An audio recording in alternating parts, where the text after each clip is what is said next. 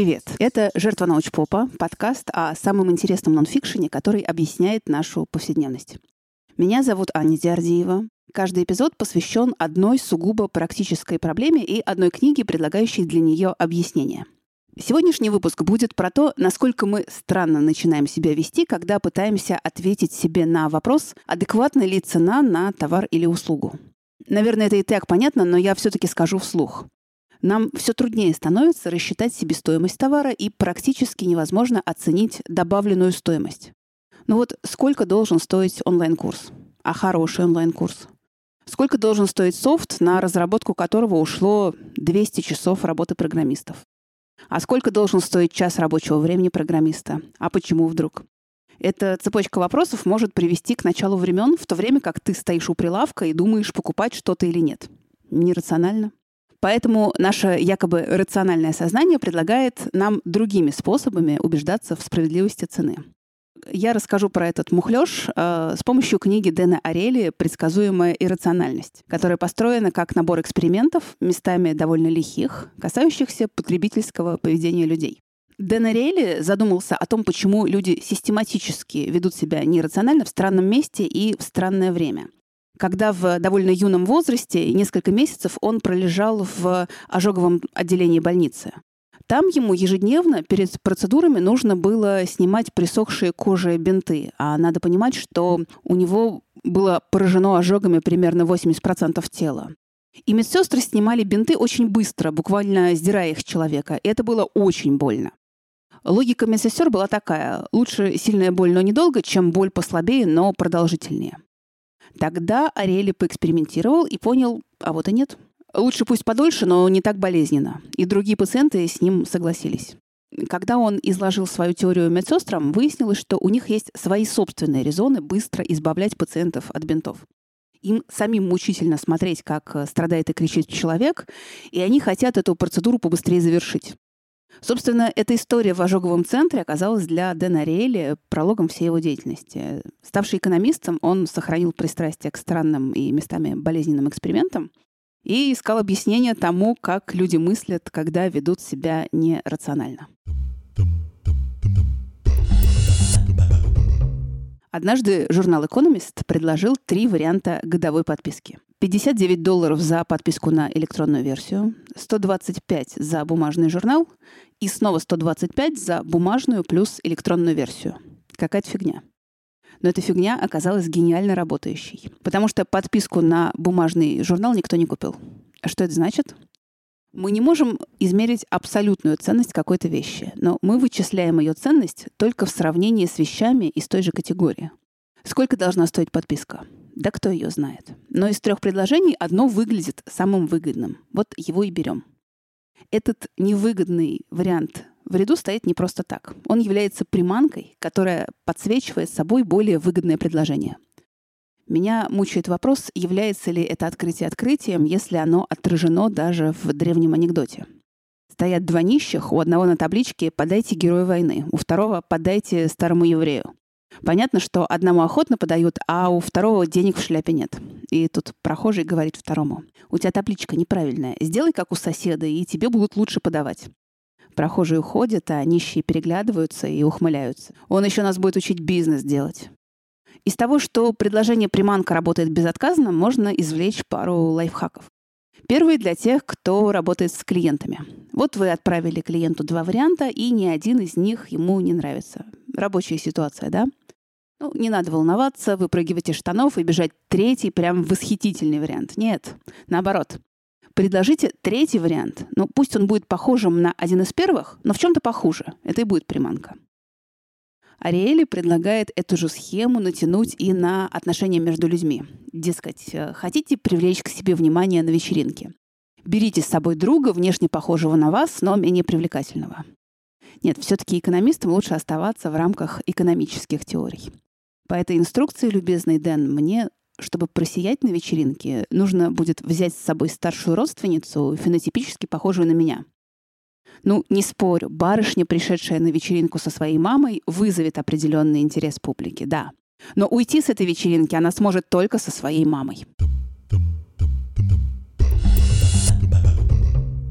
Вернемся к подписке на Economist и относительности нашего выбора. Эксперимент был повторен со студентами Массачусетского технологического. Сначала им предлагалось три варианта подписки, и 84% студентов выбрали сочетание бумажной и электронной подписки за 125 долларов. Потом экспериментаторы изменили предложение. В нем осталось только два варианта. Либо электронная подписка за 59, либо двойная бумажная электронная за 125. И что? Только треть студентов теперь выбирает двойную подписку. Это и есть предсказуемо иррациональное поведение. Представление о цене основано на относительности и сравнении с другими похожими предложениями. Хорошо, а если на рынок вышел принципиально новый товар, и цену на него невозможно сравнить с ценой на что-то похожее, просто потому, что ничего похожего нет. Как мы тогда понимаем, что цена на этот товар или услугу адекватна? Да никак. А, нет, погодите, сначала история.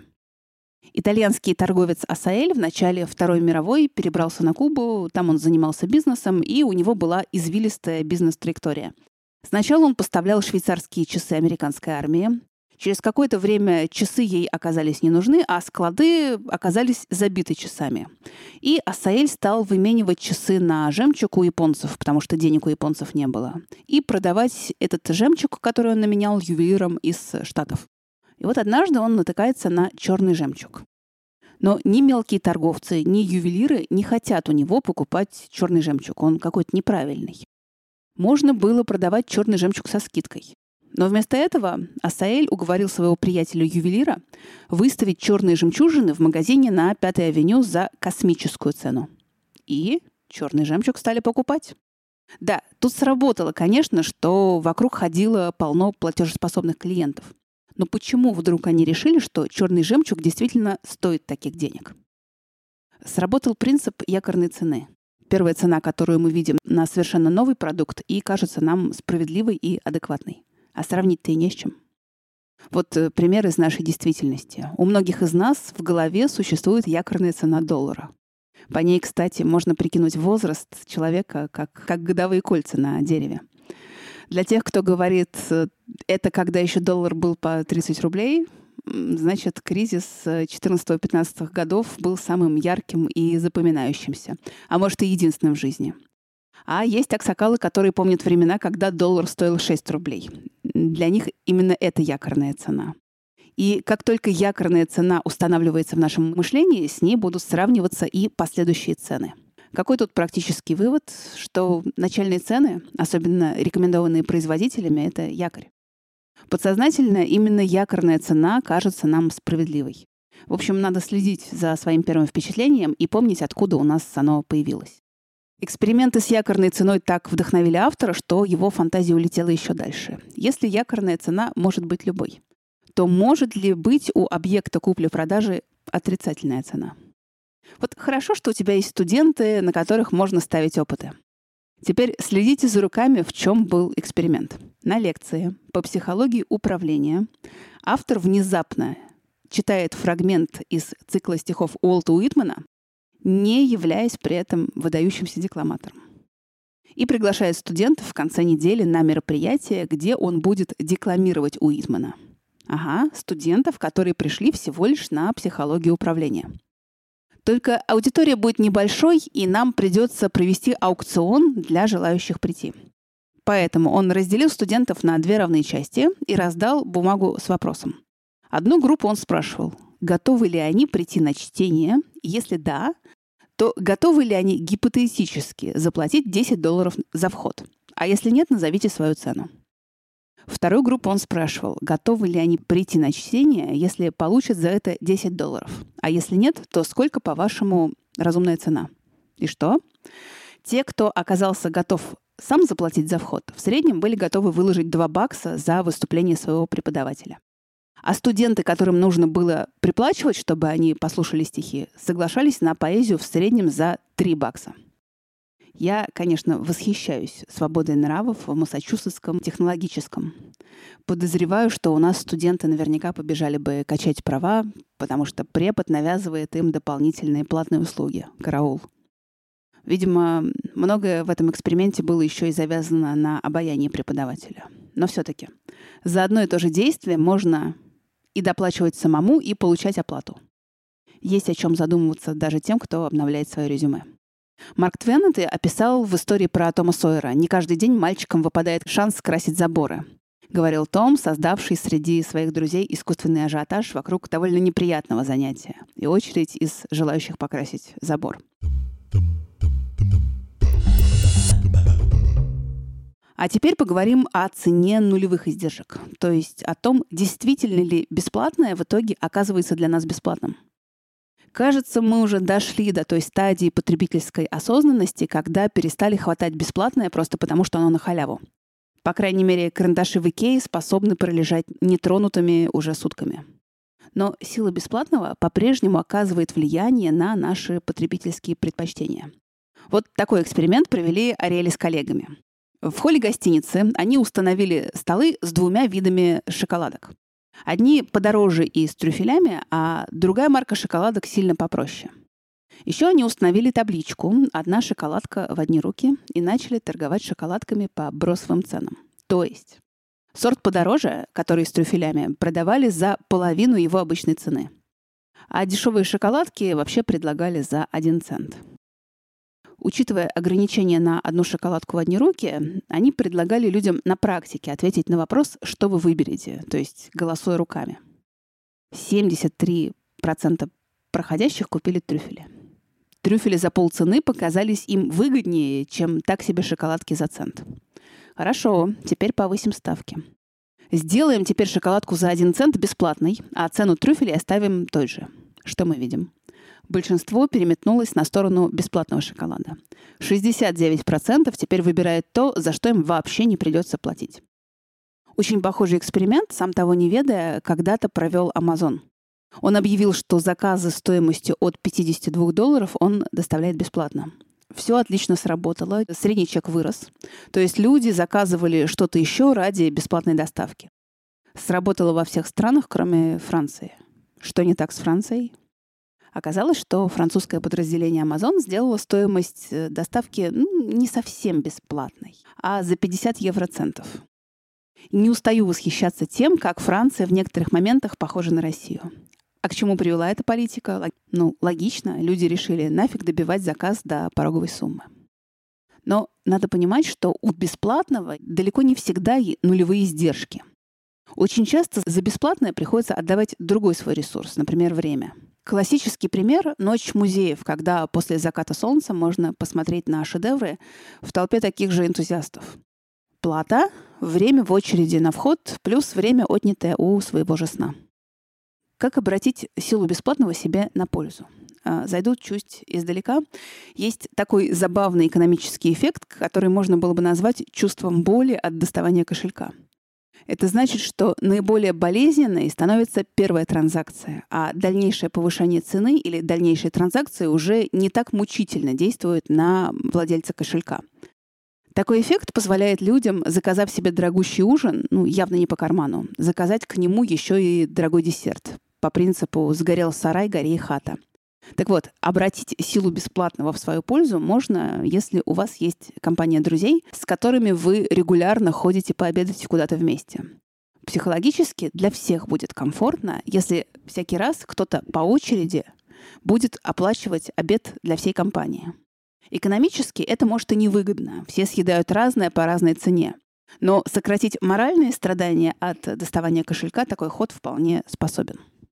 Вообще мне симпатичен автор этой книги тем, какие безбашенные эксперименты он придумывает, прямо, скажем, не особо заботясь о своей репутации университетского профессора. То он вовлекает своих студентов в спекуляцию билетами на баскетбольный матч, то в гостях у тещи собирается заплатить ей за ужин.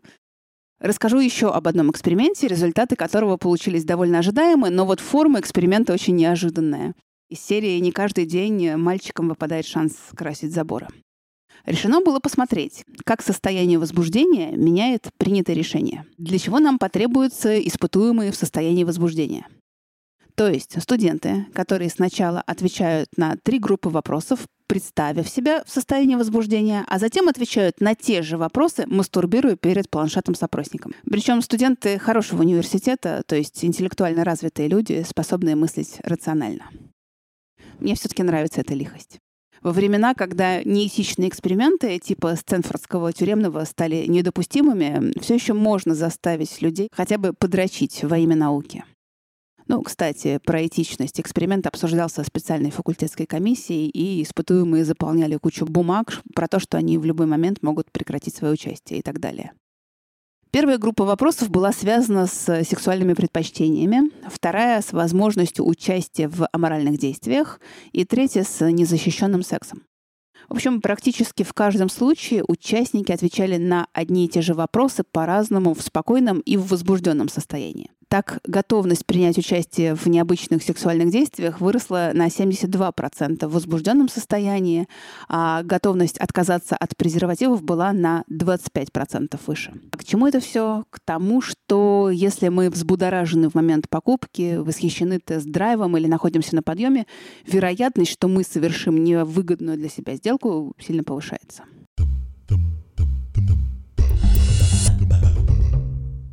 Случается и так, что мы рады сделать что-то, за что нам точно не заплатят. Ну, помочь на дороге поменять колесо, помочь дотащить что-то тяжелое.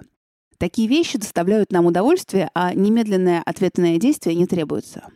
Получается, что мы одновременно живем в двух мирах. В одном по социальным нормам, которые теплые и дружественные, а в другом по рыночным нормам «ты мне, я тебе». Находиться в любом из этих пространств довольно комфортно, потому что понятны правила игры. Но горе тому, кто будет смешивать социальные и рыночные нормы. Тут мне первым делом вспомнились пушистые стартапы, в которых мы же все друзья и единомышленники, и мы работаем над общим делом. Поэтому взвалить на себя еще один фронт работ начальник просит тебя как друг, а зарплату он не станет тебе повышать как начальник. В общем, в момент столкновения социальных и личных норм многих начинает клинить. Управление по ценностям, есть такое ответвление теории управления, нам прямым текстом говорит, что если ценности сотрудников и руководства совпадают, то сотрудники готовы многое делать бесплатно, за идею. То есть управление по ценностям намеренно учит смешивать социальную и рыночную мотивацию. Зато по-честному. Но дело в том, что люди действительно готовы делать многое бесплатно. В качестве доказательства еще один милый эксперимент. Ученые приглашают в лабораторию три группы испытуемых. В одной группе каждому обещают заплатить за участие 5 долларов. Во второй группе цена участия в 10 раз ниже, полдоллара, но люди тоже соглашаются. А к третьей группе обращаются с социальным запросом. Ребят, помогите экспериментаторам, поучаствуйте. То есть денег за помощь не будет. Все три группы быстро укомплектовались, то есть какой бы ни была цена за работу, работник найдется. Испытуемым нужно было заниматься очень осмысленным делом. В течение пяти минут нужно было мышкой перетаскивать на мониторе кружочек внутрь квадратиков. Чем больше успеешь перетащить, тем лучше. Через пять минут звенел звонок, и испытуемый был свободен. Наилучшую скорость показала пятидолларовая группа. Ну, правильно, доллар в минуту — неплохая ставка. Группа, которая трудилась за полдоллара, действовала по принципу «вы делаете вид, что нам платите, мы делаем вид, что работаем». То есть показала значительно худшую скорость. А что же те ребята, которые работали над перетаскиванием кружочков в квадратике бесплатно? Они сделали все почти так же быстро, как группа за 5 долларов. То есть существуют люди, которые готовы хорошо работать по мотивам, не связанным с деньгами. Но вот в чем загвоздка со всеми этими экспериментами. Вопрос, конечно, в выборке. Да, существуют люди с высокой готовностью помогать экспериментаторам за бесплатно. А есть люди, которые откликнулись на объявление поучаствовать в эксперименте, связанном с сексуальным возбуждением. Но известно ли, сколько народу не откликнулись? Это я к тому, что раскатывать результаты многих из этих экспериментов на всю популяцию немного неосмотрительно. Это мы плавно переходим к рубрике «А оно вам надо?» Про то, стоит ли читать книгу «Предсказуемая иррациональность» лично вам. Я думаю, что людям из маркетинга она принесет максимальную пользу. Если вы хотите найти обоснование для какого-то разумного или, наоборот, дикого, может быть, потребительского решения, то вам этой книги тоже будет достаточно. А мне всегда приятно почитать про отвязные эксперименты. Ну, а на этом все. До скорого. Пока.